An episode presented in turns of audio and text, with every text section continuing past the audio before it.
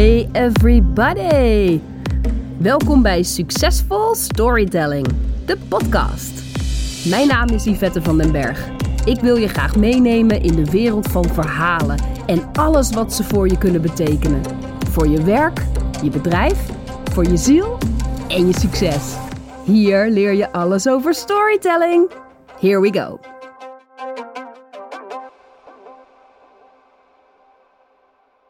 Mijn netwerk kent mij inmiddels als schrijfster van Feel Good romans.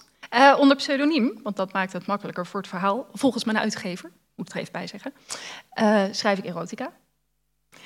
Dat zijn dus twee aparte verhalen eigenlijk. Dat is ook een andere, eigenlijk, hier ga ik. Uh, daarin presenteer ik mezelf ook apart op alle socials en zo. Dat gaat nog wel, dat is nog wel te doen. Maar ik wil heel erg graag mijn eigen verhaal vertellen. En dat is een spiritueel verhaal. En daarbij wil ik ook heel erg graag coaching gaan doen. Alleen in mijn hoofd matcht dat niet. Mm En daarom zei ik, hey, jij gaat iets nieuws doen. En voor mij matcht het. Maar mijn nieuwe stukje matcht niet. En ik krijg er dus ook geen verhaal bij.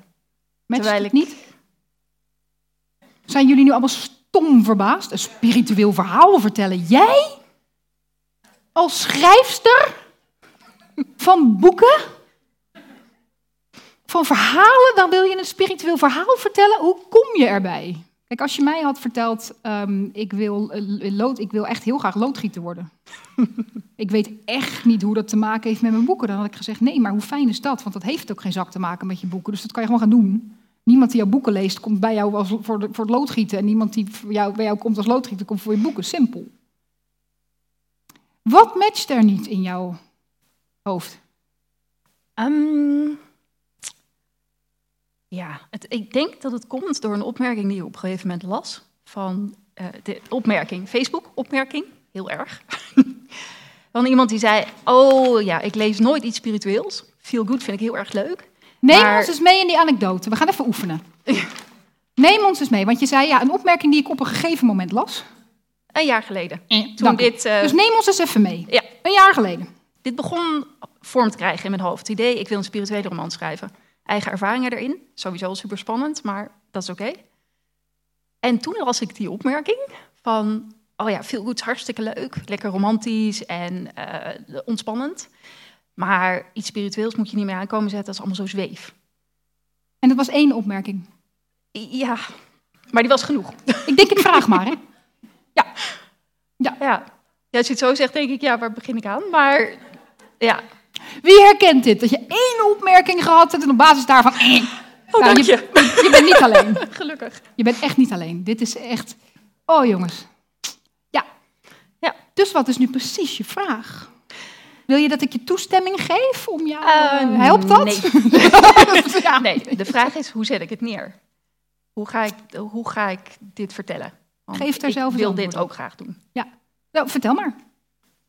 Wat is jouw spirituele verhaal? Of in ieder geval zo'n stukje, kom lekker anekdotisch uh, erin. Vertel eens wat. Wat zou je um, bijvoorbeeld willen vertellen? Dat ik met, mijn, um, met de boeken die ze al kennen, mensen eigenlijk altijd blij wil maken. Um, en ze iets moois wil meegeven. Mm -hmm. Ja. We doen het nog een keer. Met, met de boeken, de boeken die, ik, die ik schrijf, wil ik mensen altijd blij maken. Lekker in de tegenwoordige tijd. Ja. Huppa, ja. en ik schreef aan haar om ze iets mee te geven. Dus beetje, beetje diepere lading. Um, en daar wil ik graag iets aan toevoegen. En daar wil ik graag een stukje eigenheid aan toevoegen. En doe, dat... doe dat eens. Want je vertelt nu over wat je toe wil voegen. Um, Voeg het eens toe. Ja, ik heb een hele mooie reis gemaakt door ja. Noorwegen. Ik heb in Noorwegen gewoond. En voordat we gingen wonen heb ik er vijf, vijf weken in rondgereisd.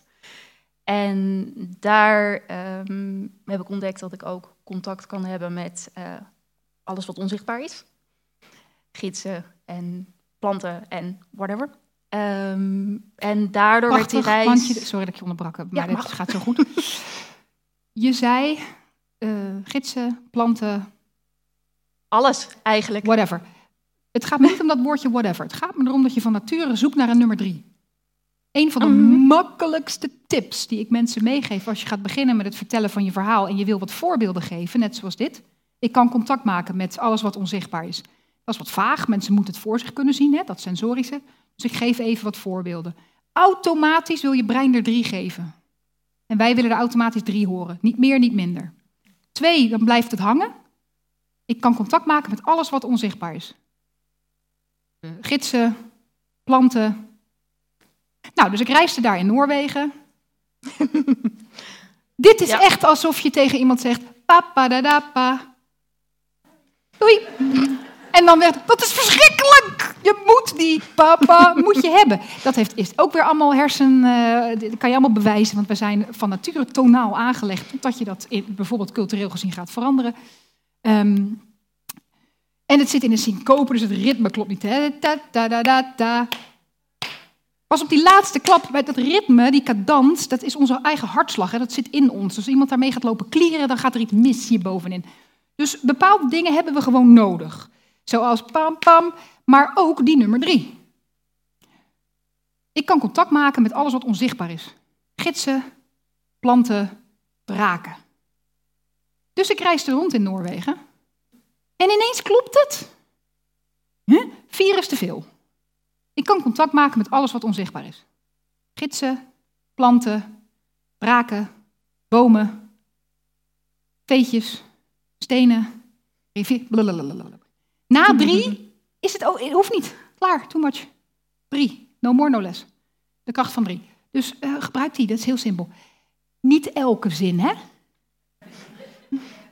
Doseer, dat is een beetje de clue met alles overigens. Met, met alles wat je van mij hoort, is het is allemaal tools voor je toolbox. En zet ze gewoon in wanneer het nodig is. Je hoeft ook niet, als je een schroefje gaat draaien, hoef je niet en je zaag en je boor en je hamer, hoef je niet allemaal te pakken. Gewoon alleen schroeven draaien. Oké, dus dat deed je al- van nature heel goed. Jij zei dan whatever. Eh, maar dat mag dus gewoon zijn het een derde. En ook al heb je er twintig, hè, maakt niet uit. Bij drie hebben wij het plaatje. Ga verder. Goed. Vond iemand het trouwens zweverig nu al? Nee, fijn. Nou, kan je door. Valt weer mee.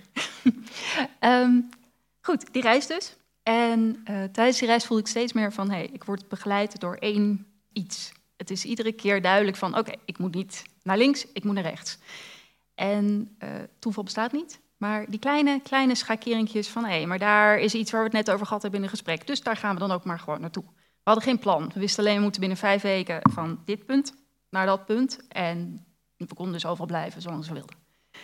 Ehm, die reis leverde me op dat ik aan het eind bij mensen die me daar toestemming voor geven, ehm, naar binnen kan kijken. En de beelden krijg die die persoon op dat moment nodig heeft. Daarna weet ik daar niks meer van. Dus dat is heel erg prettig. Privacy en zo. Maar dat heb ik een beetje geparkeerd.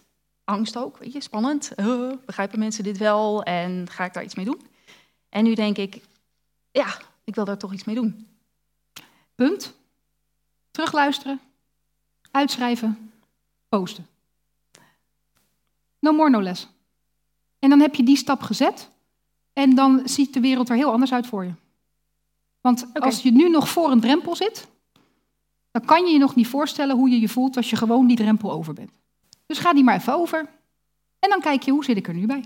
En misschien denk je dan wel, nou, nou, dit was het ook eigenlijk wel. Voorlopig hoef ik ook niet. eh, ik wil gewoon weer lekker door met mijn boeken en eh, die kan, die kan. Kan. Dat weet je niet totdat je die eerste stap zet. Mhm. En misschien komen er wel zoveel reacties op dat mensen zeggen: Mag ik een sessie bij je boeken? Want ik heb het echt nodig dat je even naar binnen kijkt. En dan zat jij je nog af te vragen: hoe ga ik aan klanten komen? Hoe ga ik dit in een businessmodel gieten? Hoe ga ik hier coaching op geven? En ze staan in de rij. Dat kan ook. Maar dat weet je niet totdat je dit gewoon deelt. En dit verhaal, zoals je het nu vertelt, moeten we er nog wat aan doen? Strik je eromheen Oké. en gaan. Ja, er is een vraag, daar hou ik van. Ja.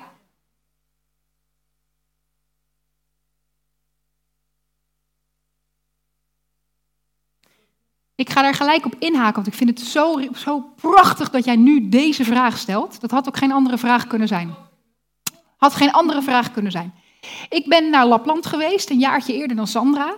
Waar zit je? Ja. Eh, en in Lapland vroeg de coach die dat boel begeleidde, die zei, wat is je doel op deze coachingsreis in Lapland? Wat wil je dat ik voor je waarborg en in de gaten hou in deze dagen? En ik zei, ik wil graag dat je mij echt houdt in mijn creatieve brein, in mijn artiestenbrein. Want dat is voor mij nieuw. Dat businessspelletje, dat snap ik nou wel. Dus ik wil niet hier komen om te leren hoe ik van een ton, twee ton, vier ton, acht ton ga maken.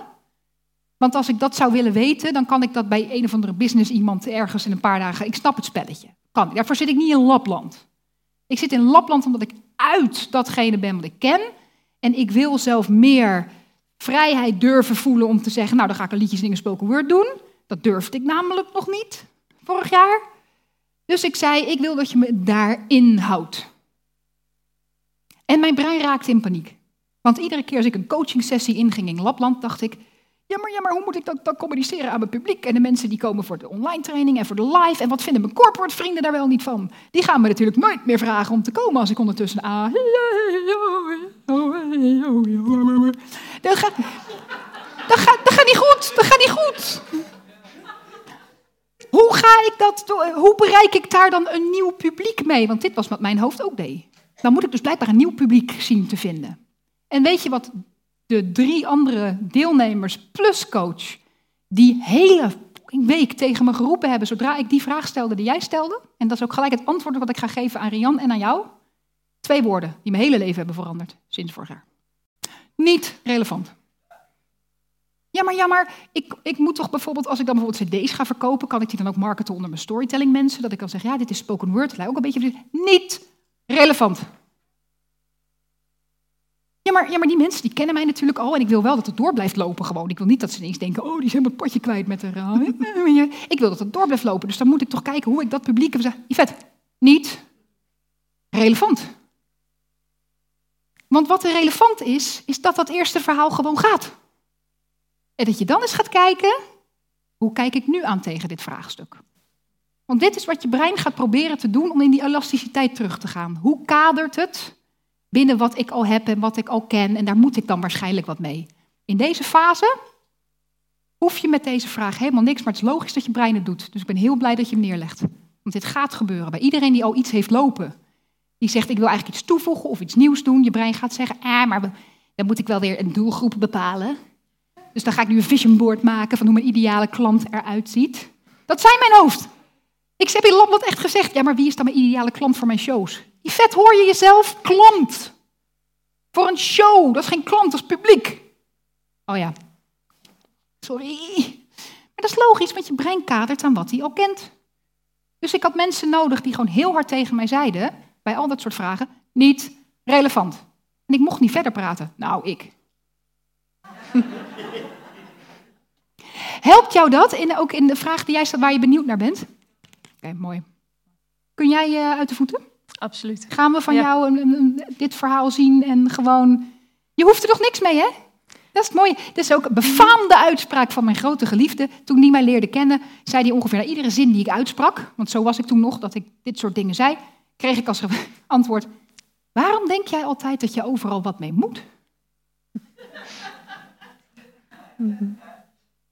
We houden heel veel van elkaar. Waarom denk Maar dit is zo zinnig. Niet elke gedachte die je krijgt, daar moet ik gelijk wat mee. Niet elk fijn idee dat ik krijg, daar moet ik ook wat mee. Kun jij, kun jij verder? Ja. Ja? Dankjewel wel voor jouw vraag, Srian.